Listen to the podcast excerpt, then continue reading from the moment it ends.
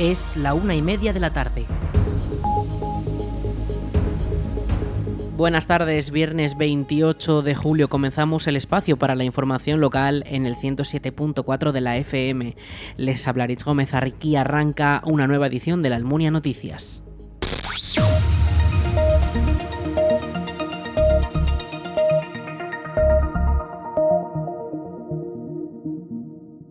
El área de bienestar social y educación del Ayuntamiento de la Almunia y la residencia Santa María de Cabañas informan que se necesita personal para cubrir los puestos de auxiliares de geriatría, auxiliares de enfermería y gerocultores. Se puede acceder a estos puestos con titulación oficial o certificado de profesionalidad. Todos los interesados en cubrir estos puestos, estas plazas pueden llamar al teléfono 976 81 21 68. Repetimos el teléfono 976 81 21 68 y preguntar por el director de la residencia Santa María de Cabañas. Les recordamos, en esta residencia, la residencia del Ayuntamiento de la Almunia, necesita auxiliares de geriatría, auxiliares de enfermería y gerocultores. El Ayuntamiento de la Almunia ha informado que el punto limpio móvil de la comarca de Valdejalón ha cambiado su número de teléfono. Ahora el punto limpio atenderá las peticiones en el número 607 143605 o también el 607 143609. Estos números de teléfono pueden ustedes llamar y el punto limpio móvil de la comarca les podrá atender y hacer los servicios que presta, como la recogida de enseres voluminosos. Les recordamos el número de teléfono 607 143605 o 607 143605. 09. Además, el punto limpio este mes de julio estará durante el día 17 a las de 11 y 40 minutos a 2 y media de la tarde en la ronda Cortes de Aragón en el Polideportivo. El día 24 de julio también en el mismo sitio de 8 y media de la mañana a 11 y 20 de la mañana. Y el día 31 de julio en la Plaza de la Constitución de 11 y 40 minutos a 2 y media de la tarde.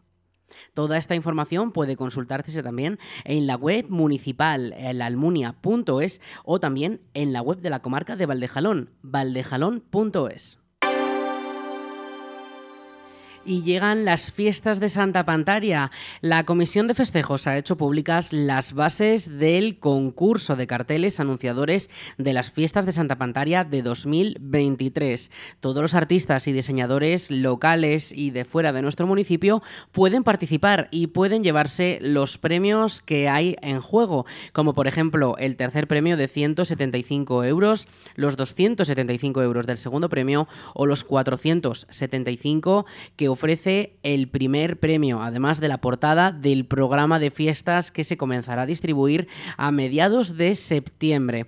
Esto también eh, el concurso cuenta con una categoría infantil con 60 euros para primer premio, 40 para el segundo y 30 euros para un tercer premio. Las bases pueden consultarse al detalle en la web municipal laalmunia.es y el plazo de presentación de los carteles termina el viernes 27 de agosto de 2023 a las 12 del mediodía. Estos carteles tendrán que ser entregados en las oficinas municipales, tanto presencialmente como por correo postal. Como decimos, todas las bases de este concurso al detalle pueden consultarse en la web del Ayuntamiento de la Almunia, laalmunia.es.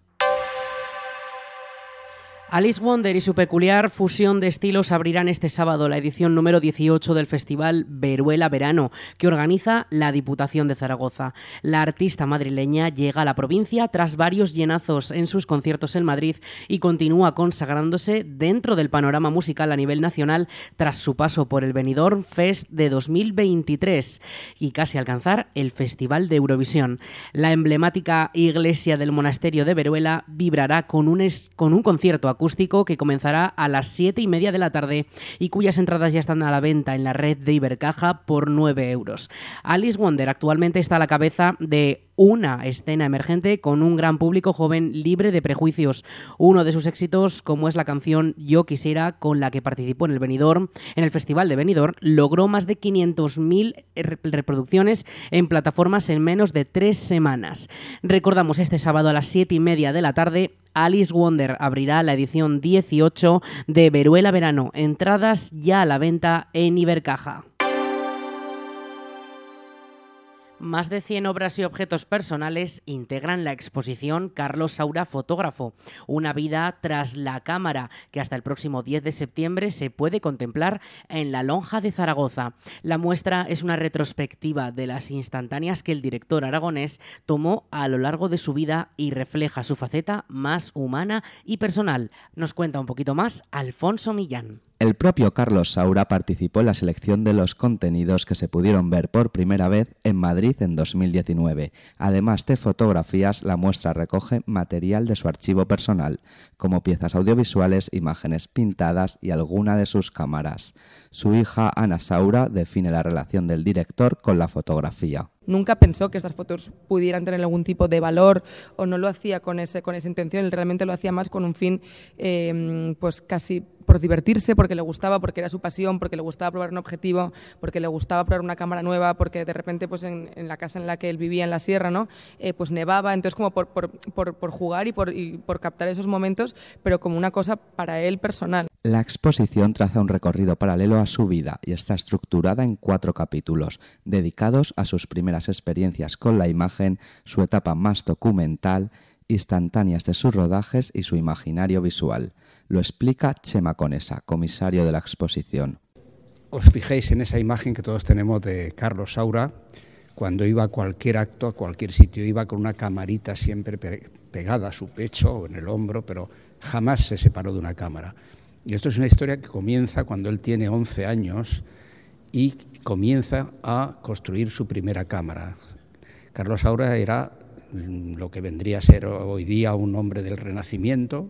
Foto España, organizadora de la muestra, y el Ayuntamiento de Zaragoza destacan que supone un homenaje al gran cineasta aragonés, fallecido este mismo año.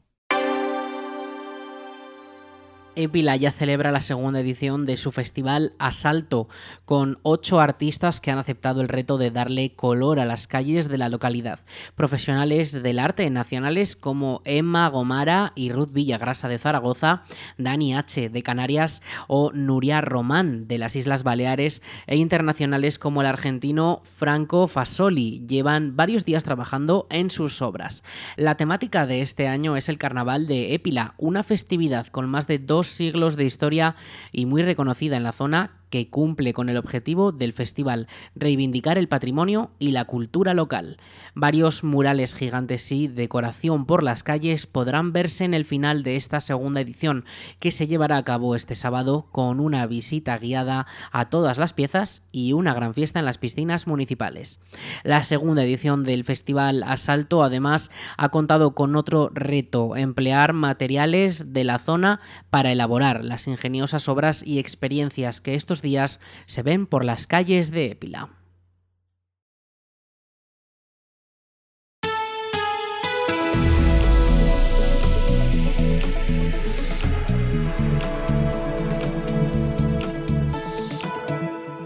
Y vamos con la previsión del tiempo. Este viernes 28 de julio tendremos temperaturas máximas de 34 grados. Las mínimas esta próxima madrugada serán de unos 20. Atención porque mañana vuelve a activarse el aviso amarillo por temperaturas máximas muy altas que podrían rozar incluso los 36 grados en momentos puntuales en la zona de la Ibérica zaragozana.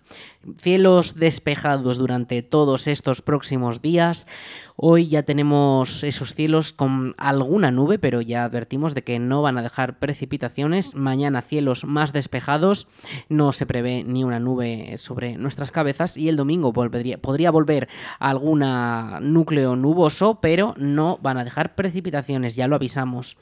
El domingo las temperaturas bajarán hasta los 32 grados, los en torno a los 20 de mínima y de cara a la semana que viene, pues misma situación que estos días anteriores. Eh, una montaña rusa de temperaturas en la que tendremos oscilaciones desde los 30 grados hasta los 38 según los días.